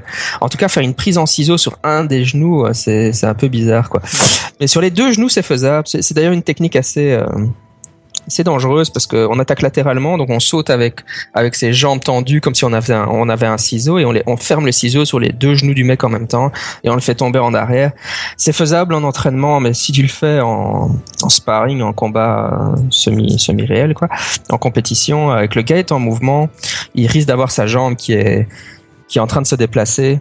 Et s'il a pas bien mis sa jambe, une des deux jambes sur le sol, qui, si une des deux jambes n'est pas bien en contact au moment où tu fais ça, tu exploses le genou du mec, quoi. Et un genou, euh, tu le récupères pas, quoi. Donc, euh, Ah, il fera plus de compétition plus tard. C'est pour ça que c'est un mouvement qui est interdit dans dans Ah les bah oui, compétitions. tout ce qui est à, à, à dégâts euh, comme ça. euh, Ouais. Donc la queue du dragon, vous y repensez la prochaine fois que vous faites une queue du dragon sur un méchant, ça lui explose le genou. c'est le Mortal Kombat, quoi. C'est le finish him. Euh, et, les dents du tigre, euh, c'est un tournoiement. Ça, c'est aussi des techniques plus. En fait, il y a des choses très aériennes. Moi, je comprends qu'ils aient pris ça. Moi, ça m'évoque plus le taekwondo que, que les arts martiaux japonais. Mais en tout cas, là, le, le- le dessin est assez folk parce qu'il fait, il, il- il défie la gravité sur ce dessin-là. C'est faisable de faire ce qu'il montre, mais juste le dessinateur, je crois qu'il avait aucune idée de comment ça se faisait réellement parce que le ninja, en fait, il flotte dans l'air là. Il chope la tête avec ses deux pieds, il, les en- il entoure la tête avec ses pieds et puis apparemment il fait tournoyer le mec. Euh, ouais, Superman peut-être, mais. bah sinon, moi, c'est, je dois avouer que c'était, vous l'aviez bien expliqué dans, l'épisode, on en avait parlé. Ces techniques-là et le fait que ça intervient dans les combats, moi j'adorais quoi. C'était vraiment Mm. le pire. Et j'y croyais à fond, tous ces moments. J'étais là, ah ouais. Si on m'a, je ferais une morsure du cobra. Et c'est sympa comment ça change aussi les combats. hein. C'est ce qu'on avait vu avec Fred. Euh, puis là, ça continue à le faire. hein. Ça, ça te t'amène à différents paragraphes. Système de combat vraiment intéressant. hein. Ouais, c'est, c'est le seul qui l'a jamais, qui, qui n'ait jamais fait un système pareil. hein. Ouais, dans les combats des boss. euh, Mhm. Que tu que tes différents paragraphes pour par pour un seul bah, c'est ça qui est sympa ouais. Je veux dire les souvent quand on se bat contre de grands ennemis euh, dans les livres dont vous êtes le héros c'est à part certains hein, bien sûr où ça se prolonge mais les combats sont juste voici les stats les scores roulez les dés et puis si vous réussissez aller à celui-ci si vous ratez voilà allez cela. Donc là on a vraiment toute une euh, toute carrément on a un chapitrage qui se crée sur euh, sur le combat en fait qu'il fait durer et qui te donne vraiment cette sensation d'avoir vécu un moment très intense euh, contre ton ennemi et que tu fais sentir son poids euh, de difficulté en fait mmh. vraiment à quel point ça devient difficile et ça, immortalise encore plus le, le, côté où ce sont des de, de grands de, de, grands méchants en fait de grands... ouais c'est clair il y a des trucs qui m'avaient, ah, je me souviens quand je l'avais lu quand j'étais adolescent, le truc qui me facilitait c'était la projection de, de la, les fléchettes empoisonnées. Et euh, quand j'étais gamin, j'essayais à fond d'essayer de faire le zéro, euh, enfin le haut avec ma langue. euh, je sais pas si vous arrivez, mais pas du tout. et euh, plus, bien plus tard, je crois que j'étais en cours de, de, génétique à la fac, et le prof a pris comme exemple, bah oui, il y a des, des, des, compétences qui sont totalement génétiques. Donc si on a les bons gènes, on sait le faire ou pas. Et mettre la langue en forme de U donc la forme de Sarbacane, c'est totalement génétique, c'est pas une compétence entraînable, en tout cas à ma connaissance. Et donc je me suis mis à demander à tour de doigt, euh, tu serais mettre la langue en Et euh, euh, j'ai un un frère adoptif et il savait le faire, donc j'étais j'étais dégoûté quoi. Oh merde. C'est comme c'est comme en fait faire le salut de Spock, tu vois. Il faut avoir les bons gènes, soit tu sais faire, soit tu le sais pas quoi. Mm. Et donc euh, voilà. Donc euh, les enfants, ceux qui lisent La Voix du Tigre, si vous savez pas mettre la langue en U pour lancer les sarbacanes, c'est foutu, vous pouvez pas être ninja. Oh. c'est triste. triste. vous pourrez pas empoisonner vos proches, tant pis. Euh, ouais, ouais, non. Moi, c'est comme vous disiez les gars, ce que vous absorbe et euh, comme je vous ai posé la question, c'est marrant, mais je oh, comme tu disais Jean-Michel, plus sur les cours d'histoire, la réalité. Ou Fred, toi, c'est beaucoup plus c'est le, le, côté euh, euh, des jeux vidéo, le côté occidental mélangé oriental. Et moi, en fait, c'est venu, euh, comme je disais, quand j'ai découvert, mais quand je le lis maintenant, le livre, je vois beaucoup, par exemple, les, les films de Kenji Misumi. Donc tout ce qui est les derniers samouraïs. Attention, quand je dis le dernier samouraï, je parle du film de 1974 avec euh, Hideki euh, Takahashi et euh, Masaomi Kondo, hein, pas Tom Cruise et compagnie. Hein. Euh, donc plus ce côté, comme tu dis, en fait, c'est tout ce qui est code Bushido. Mhm. Euh, comme on est, on se balade dans le, quand on se balade dans le livre, en fait, je vois un peu donc ce côté-là, l'époque Sengoku avec le code Bushido, euh, mélangé donc à tout ce qui est euh, un Fred, comme on dit, ce mélange d'heroic fantasy. Et euh, ça me fait penser un peu à un autre film de samouraï qui a ce même genre-là. Et je sais pas si vous connaissez les gars Samurai Fiction. Non, ça me dit Samurai Fiction, c'est un film de 1998 par euh, Nakaono, Hiroyuki Nakaono, avec un, un, une pop star, un acteur très connu japonais qui s'appelle donc Tomoyasu Hotei. Et euh, donc c'est un film qui euh, qui fait vraiment ça, c'est genre le conte de fées de l'époque des samouraïs. Euh, et ça s'inspire beaucoup de tout ce qui est euh, jeux vidéo, manga et les choses comme ça. Alors, quand je dis manga, je parle par exemple les mangas comme Lone Wolf and Cub, donc Baby Cart ou je sais pas comment on dit en français. Donc le, le, fameux grand samouraï qui protège un enfant dans son petit landau et d'autres histoires comme ça, comme comment ça s'appelle déjà? Je crois que c'est Shondo. C'était l'histoire d'un samouraï, d'un d'un empereur. Tu sais, c'est tous ces euh, mangas qui se focalisent beaucoup plus. Et euh, je me corrige maintenant, on n'est pas sur l'époque Edo, mais l'époque Sengoku en fait, l'époque qui est constamment en guerre et qui euh, profite justement pour te, visualiser en fait le paysage. Au lieu de te pencher en fait sur le développement d'un personnage c'est plus en fait sur le le personnage devient un catalyste dans l'univers de, de, du Japon médiéval pour que toi tu puisses voir en fait et visualiser un peu tout ce qui se passe autour. Donc on est moins sur la conquête personnelle du héros et moins d'arc d'évolution mais plus en fait sur le, le, comme je dis l'illustration et la visualisation de, du monde à cette époque là et quand je lis justement la, voix du tigre, euh, là c'est un peu le contraire. En fait, nous on a notre propre évolution. Forcément, on joue un livre dont vous êtes le héros, mais c'est de voir en fait ce mélange. Et ce que j'ai l'impression de voir, les gars, c'est et si euh, ce euh, Shinobi en fait c'était avait pris un bateau en fait, était parti donc visiter les Grecs et les Romains et donc visualiser un peu leur leur culture et avait donc c'est créé ce, ce genre de mélange en fait des histoires des dieux et des légendes. Euh, c'est donc assez sympa de voir le, résultat dans ce livre, surtout Fred dans le volume 2. On se penche beaucoup plus sur le, les, et comme on en avait parlé, Jean-Michel, ça tombe bien, mais sur les samouraïs, ils ont beaucoup plus de présence dans les parchemins de Ketsun, je trouve. C'est vrai que ça, aller visiter comme ça l'autre culture, ça me fait un peu penser même à, à, la série Kung Fu avec David Carradine, hein, Ouais. qui était sur une idée de, de Bruce Lee en fait, hein, mais où t'as un moine Shaolin, enfin, Mm. qui voyage dans les États-Unis, euh, à l'époque des cowboys, et t'as, un contraste des genres, quoi.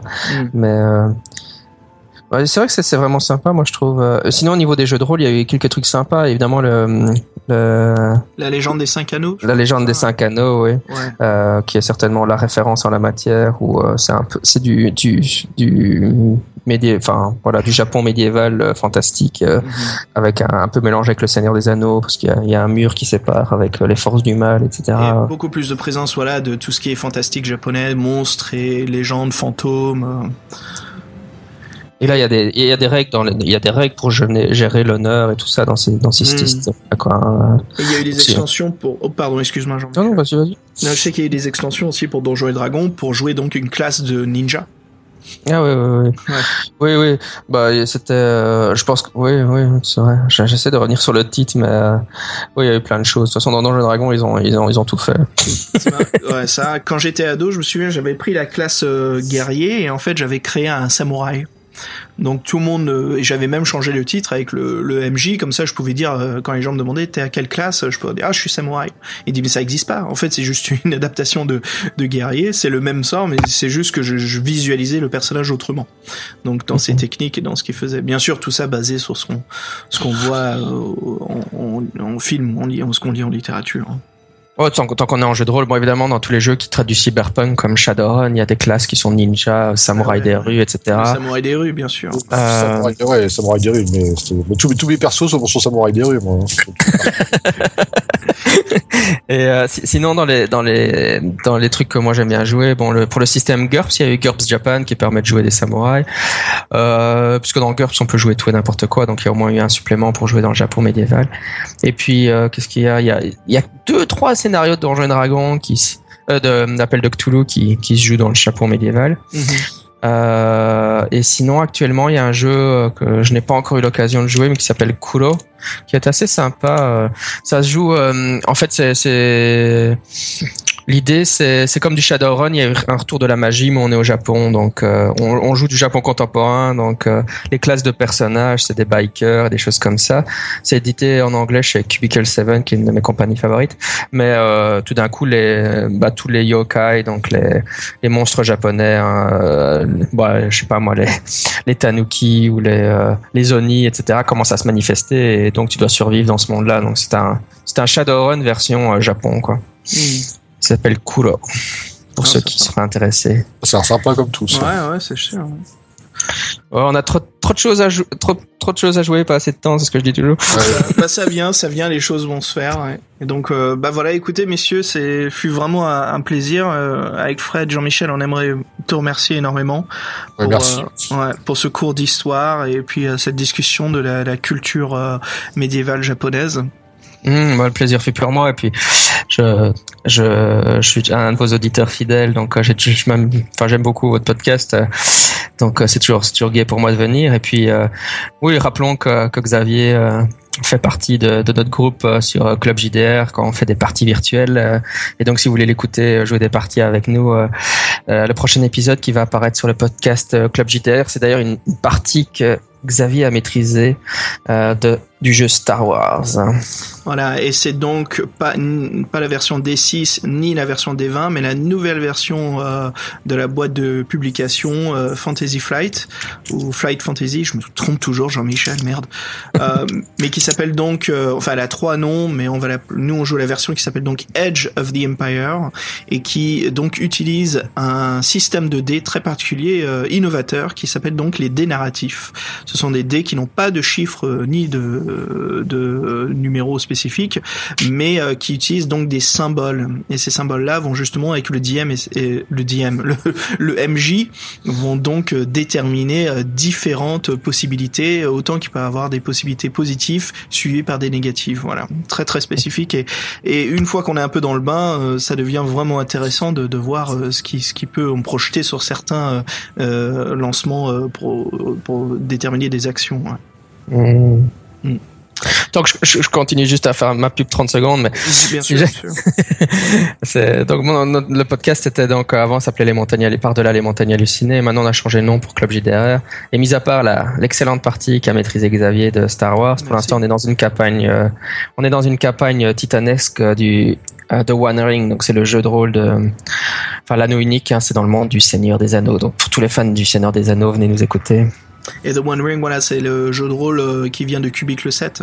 Ouais, c'est ça, ouais, pour ouais. Euh, plus narrativiste et c'est pas du Donjon et Dragon, mais c'est vraiment extrêmement fidèle à l'univers du Seigneur des Anneaux. Bah, pour nos pour nos éditeurs aussi, Cubicle 7, c'est aussi les créa... enfin ceux qui ont fait donc la nouvelle édition du, du jeu de rôle Défi Fantastique. Ouais. Voilà. Ah, ah c'est une boîte, c'est une maison d'édition. Euh, enfin, non, je suis fan personnellement. Suivez-les sur Facebook et likez-les partout. je trouve qu'ils font un super boulot, quoi. Ils sont, ils sont très sympas avec leur fanbase. Ils n'hésitent pas à réécrire. Hein, si vous leur envoyez des mails, vous demandez, vous avez des questions, des renseignements. Ils sont assez cool là-dessus. Ouais. Voilà. Bah écoutez, messieurs, merci beaucoup. Euh, vraiment encore une fois un grand plaisir. Jean-Michel, je te dis à très bientôt et puis on, écoutera aussi la suite de tes aventures de The One Ring. En espérant, voilà, vous faites toujours bien attention sur euh, votre traversée de la Terre des Milieux. Et puis, euh, bah Fred, je te, dis à la prochaine où on s'attaquera donc euh, les parchemins de Ketsune.